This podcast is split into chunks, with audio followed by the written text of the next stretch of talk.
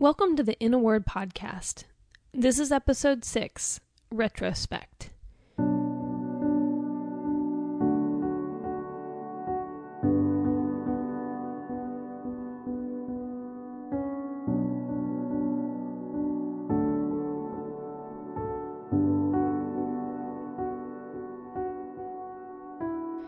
In a Word is a newsletter that cultivates thoughtfulness one word at a time.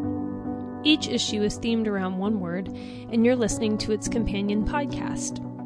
I'm JC Verdicchio, the writer and curator of that newsletter. In this episode, we're exploring the word retrospect.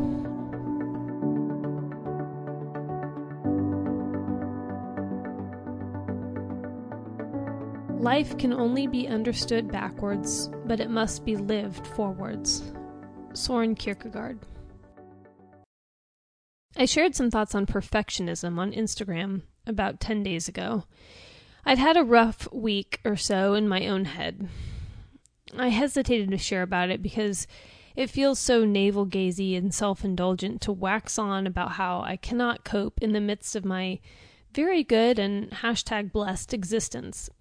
But this has been one of my most masochistic tendencies around perfectionism to heap it onto the pile of things I berate myself for.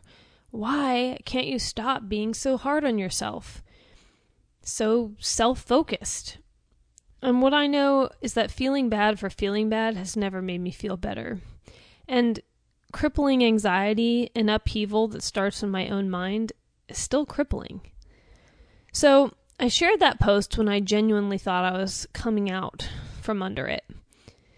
If you're someone who struggles with perfectionism or replaying the day's events like you're getting ready for a national championship, you might like that post.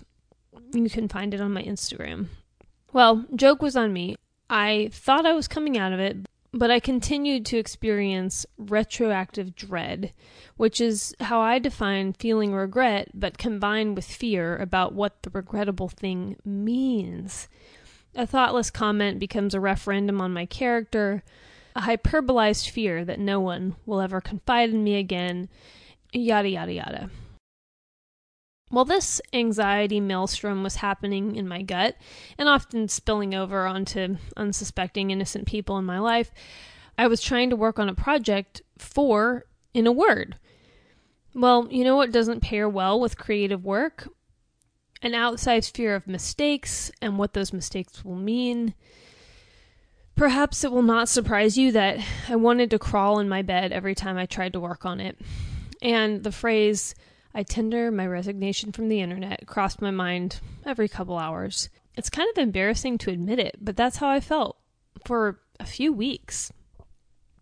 So I wasn't going to have an issue come out today. I'd spent all of my writing and work time buried under myself. But then the word retrospect came to mind. The paralyzing effect my perfectionism had on me was that it made me regret so many of my past words that I was afraid to say or write any new ones. I kept looking back at everything in the harshest light possible, like a surgeon trying to cut out the darkest part of my own heart.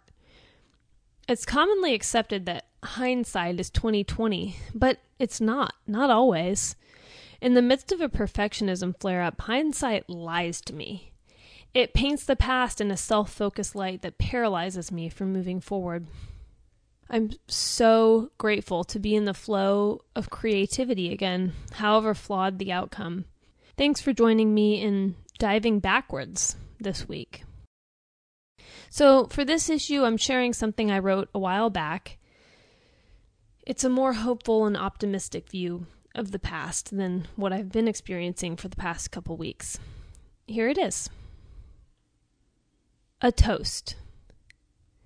To all the plans that went awry, to all the roads not taken, to the romances that blew up and the business ideas that didn't, to the false starts and failures that lit my cheeks on fire, to bright ideas that flickered out, to tear stained rejection letters and unrequited crushes, to the unfinished drafts and unkept promises to unseen dangers bypassed, and treasures I only recognized as fool's gold once they'd passed me by. To goals that turned my knuckles white before I knew to let them go. Here's to all I ever wanted and didn't get. I wouldn't trade now for all the ever afters I imagined, and so I toast them for leading me here. Meet me back in your inbox to explore the rest of the collection. It's a smaller collection this time, but each link I shared resonated really uh, deeply with me. From startups to Alzheimer's to the most important characters in pop culture, there's a lot to read or bookmark for later. And I would love to know what the word retrospect calls to mind for you. Simply hit reply to the email in your inbox, or you can find me on Instagram. I'm at jcverdicchio and send me a message there. If you enjoyed this episode, if you enjoyed this issue, please share it. You can forward the email to a friend. You can share it on social media. I always recommend taking a screenshot of a part of the newsletter you really liked, and you can easily share it in an Instagram story. Just make sure to tag me so I know and can thank you. And I really, really appreciate any way that you choose to share it. Word of mouth is the best way for people to find in a word and to join us in cultivating thoughtfulness one word at a time. As always, we'll close with the benediction. May the past be our teacher, but never our master. May we look back to see what's keeping us from moving forward. If we find painful words reverberating off the cave walls of a dark memory, may we begin the work of letting them go. May we no longer be defined, imprisoned, or shrunk by someone else's projected pain. May we take heart while fumbling through foggy days, thirsting for clarity.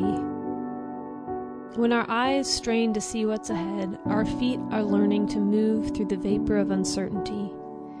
Beyond our quest to be like God's, all knowing, all seeing, is the very hand of God outstretched to meet ours.